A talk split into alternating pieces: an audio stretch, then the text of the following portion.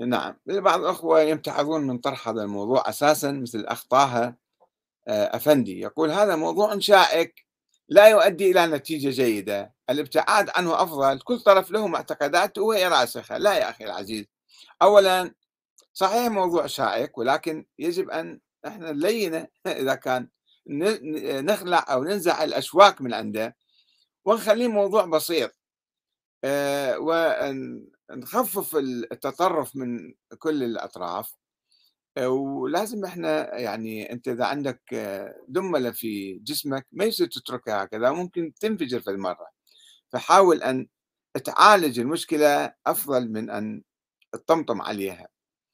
ومو قصة كل واحد يظل كل واحد حر هو بنظراته. ولكن والآن الحمد لله يعني بفضل الفيسبوك ووسائل التواصل الاجتماعي الناس بدأوا يتقاربون أكثر يتفاهمون أكثر ويتحاورون وما ظلوا يعني يتلقون التعليمات من المشايخ اللي عندهم أو من الدول اللي تحكمهم لا إنما يستقون معلوماتهم من ولو بالفضاء الفضاء الإلكتروني ولكن يعني يتعرفون على بعض أكثر وربما أحيانا بصورة خاطئة أيضا.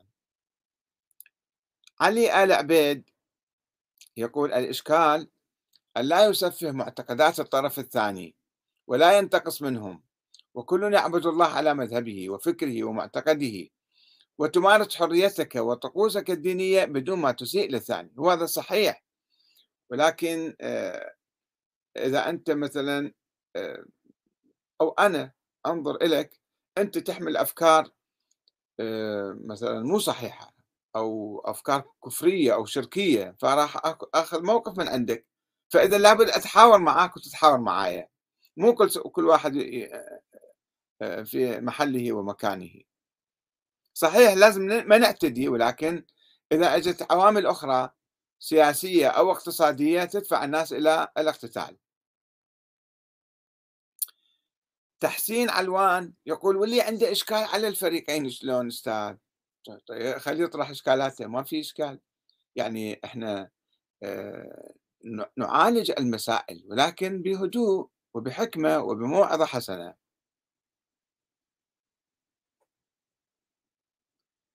آه، نبو بلاصر البابلي يقول ليس لدي أي إشكال على الطرفين إنها ديانات تخص أصحابها أو أصحابها أما أنا مسلم والحمد لله. آه، نعم. نور آه، كمال يقول أو تقول هناك خطأ في الطرح فلا يصح مقارنة السنة الذين هم الأمة بالشيعة الذين يعتبرون طائفة. وخذوها مني الديانة الشيعية سوف تزول مجرد سقوط الرافعة التي هي إيران وتخلي الغرب عن دعم الشيعة. لأن هذه شوف نظرة جدا سلبية. أولا معتبرين تعتبر الأخت أن الشيعة ديانة ومو الشيعة مسلمين يؤمنون بالله تعالى واليوم الآخر والنبي محمد يصلون ويصومون ويحجون ويزكون. مسلمين. إنما بعض النظرات السياسية التاريخية عند بعض الناس عندهم الآن. فهذا وسابقا كانوا الشيعة حزب سياسي في داخل الأمة يدافعون عن مصالح الأمة. كأي حزب آخر الآن موجود؟ في أي بلد؟ الحزب لا يطرح نفسه في مقابل الأمة. يطرح نفسه من أجل الأمة. الشيعة والتشيع أيضا كان في تطور حصل. يعني في البداية هم كانوا حركات سياسية آه، تعمل من أجل صالح الأمة الإسلامية كما خرج الإمام الحسين عليه السلام وقال إن إنما خرجت لطلب الإصلاح في أمة جدي. ما قال في أمة أبي يعني الحزب الشيعي. ما كان في شيء اسمه حزب شيعي بهالصورة هذه. فهناك تطور. يعني آه، إذا مر الشيعة أو التشيع بمرحلة جمود ومرحلة انعزال مثلا يمكن يجون فترة أخرى يقولون لا إحنا ندافع عن الأمة الإسلامية. نقاتل المعتدين نقاتل مثلا المحتلين. فيختلفون الناس. مو كل الشيعة بشكل واحد. فهذا لا يجوز أن نتهم المذاهب السنية كما قلت قبل قليل. أيضا كانوا هم آه، مذاهب مختلفة. آه، جمعهم الخليفة القادر بالله العباسي وأصدر البيان القادري في تلك الأيام. و الاثنا عشرية بالخصوص كانوا قريبين جدا من الخلفاء العباسيين ومن السنة وفي أحضان السنة. أصلا ولدوا البعض يعتبر الشيعة الاثنى عشرية الاثنى عشرية. أن أخذوها من السنة يعني هم جزء من السنة صاروا. في مقابل الصراع اللي كان موجود في القرن الرابع والخامس والسادس بين الدولة الفاطمية اللي هي أيضا كانت تدعي التشيع وتقول نحن شيعة وإمامية وعندهم أئمة أئمتهم حكامهم هم امتداد لنظرية الإمامة. في مقابل الخلافة العباسية فحدث الخلاف والصراع بين آه، حزبين سياسيين. اللي هم حتى العباسيين في منشأهم وبدايتهم كانوا فصيلة من الشيعة. فصيل من الشيعة كانوا.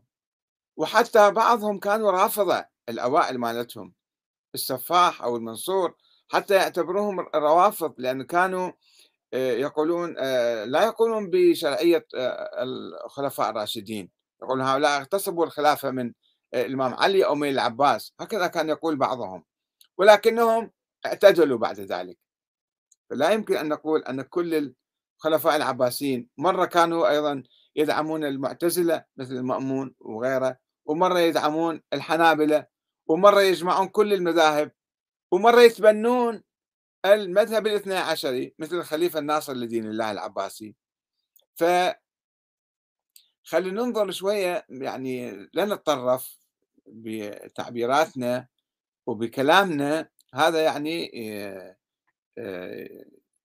يضع حاجزا بين بين الأخت هذه نفسها اللي تقول هالكلام ومن يقول هذا الكلام. وطبعا هناك تيار الآن يشن حملة إعلامية دائما منذ أيام الحرب العراقية الإيرانية أحد المؤلفين الله يسامحه اللي كتب كتاب وجاء دور المجوس.